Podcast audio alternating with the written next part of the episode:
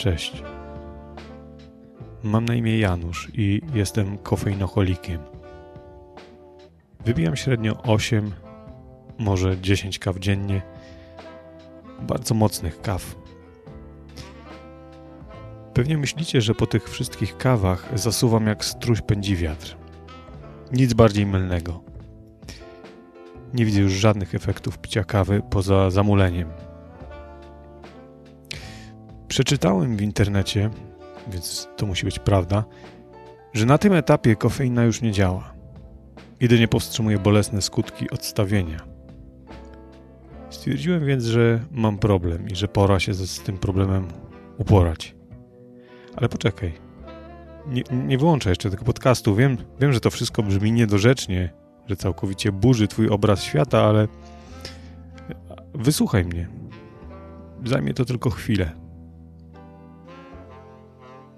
Mam też problemy ze snem. Przeważnie zasypiam dość dobrze, ponieważ zwykle wstaję wcześniej rano i wieczorem jestem padnięty. Ale no właśnie. Wstaję w pół do szóstej, nawet w sobotę i w niedzielę. Przez cały dzień jestem senny, łażę jak zombie, a kawa prawie kompletnie nic nie daje. Jakiś pierdolny koszmar. Sen jest podobno niezwykle ważny. Regeneruje nas. Jeśli próbujesz cokolwiek robić ze swoim życiem i ci nie wychodzi, znaczy, że najprawdopodobniej za mało śpisz i po prostu musisz spać więcej. No, a ja nie mogę. Śpię te 6, 6,5 godziny i koniec. Ja, ja, oczywiście zgadzam się. Zgadzam się z tym, co mówisz. Kofeina korzystnie wpływa na organizm.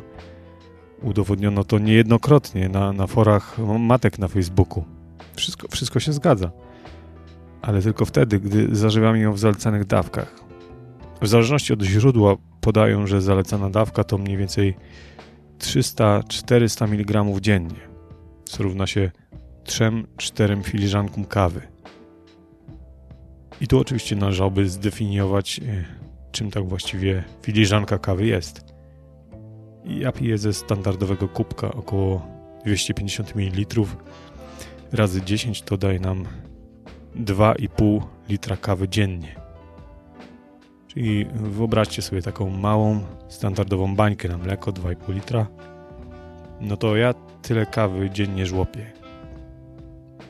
Czyli, że jak są takie memy o kawoszach, co piją kawę z wiadra, no to ja jestem takim memem. Zwolennicy kofeiny podkreślają jej liczne prozdrowotne właściwości.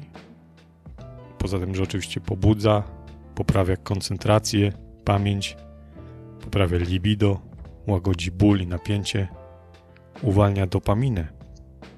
Słuchajcie, kofeina wykorzystywana jest do leczenia astmy, a także zmniejsza ryzyko cukrzycy typu drugiego.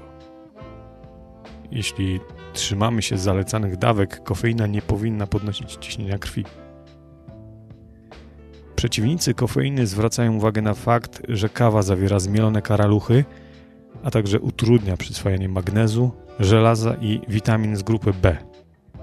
Przy niewystarczającej podaży wapnia i dużej ilości kofeiny możemy nabawić się osteoporozy, czyli właściwie, jak wiadomo, czeka nas śmierć w mękach.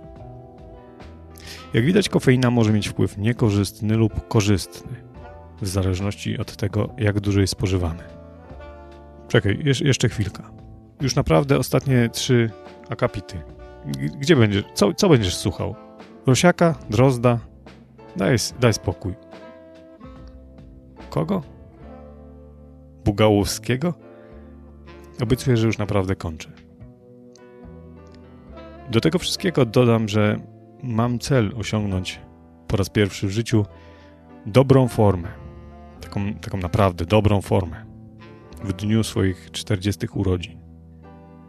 Mam na to niecałe dwa lata. Pracuję już nad tym od roku z różnym skutkiem. Jest dieta, jest, są ćwiczenia. Ostatnio nawet są treningi z trenerem personalnym, choć dość w wąskim zakresie, bo nie jest to taka całkowita opieka, a wyłącznie nauka, jak trenować. w domyśle, żebym sam sobie poradził w każdych warunkach, więc głównie ketle, trening z obciążeniem własnego ciała. Mam powody przypuszczać, że to nadużywanie kofeiny, a także oczywiście alkoholu, jedzenia, siedzącego trybu życia i stresu sprawiają, że moje postępy nie są aż tak spektakularne, jakbym tego oczekiwał. Właściwie nie tyle nadużywanie kofeiny, co właśnie problemy ze snem, będące efektem nadużywania kofeiny. Bo jak wspomniałem na początku, sen to regeneracja. To ważne, ponieważ po czwartkowym treningu chodzę połamany, dosłownie wyjęty krowie z dupy, praktycznie aż do poniedziałkowego treningu. Mój stary, biedny organizm nie regeneruje się tak szybko, jakbym tego chciał.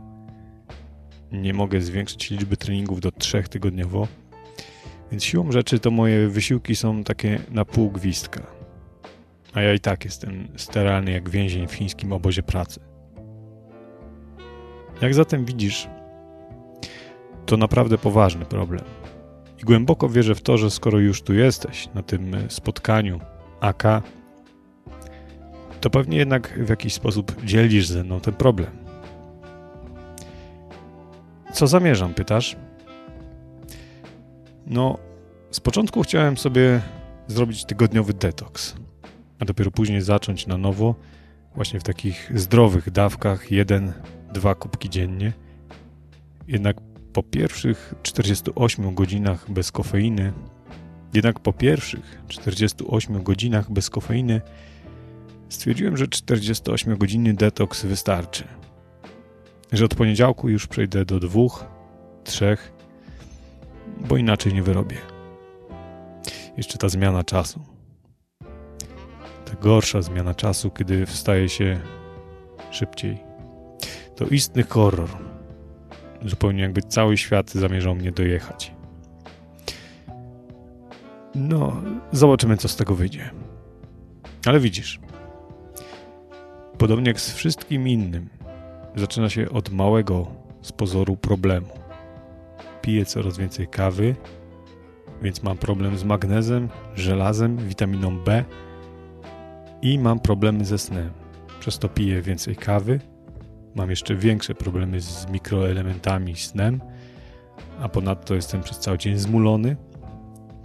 Zły sen to gorsza regeneracja i brak widocznych efektów moich rozlicznych działań, nazwijmy to fitnessowych, co przekłada się na jeszcze więcej kawy, ponieważ potrzebuję energii, by zmusić się do treningów i tak dalej. Do usranej śmierci. Dziękuję za głos. Dziękuję, że poświęciłeś mi chwilę, że wy wszyscy tutaj zgromadzeni na tym spotkaniu poświęciliście mi swoją uwagę.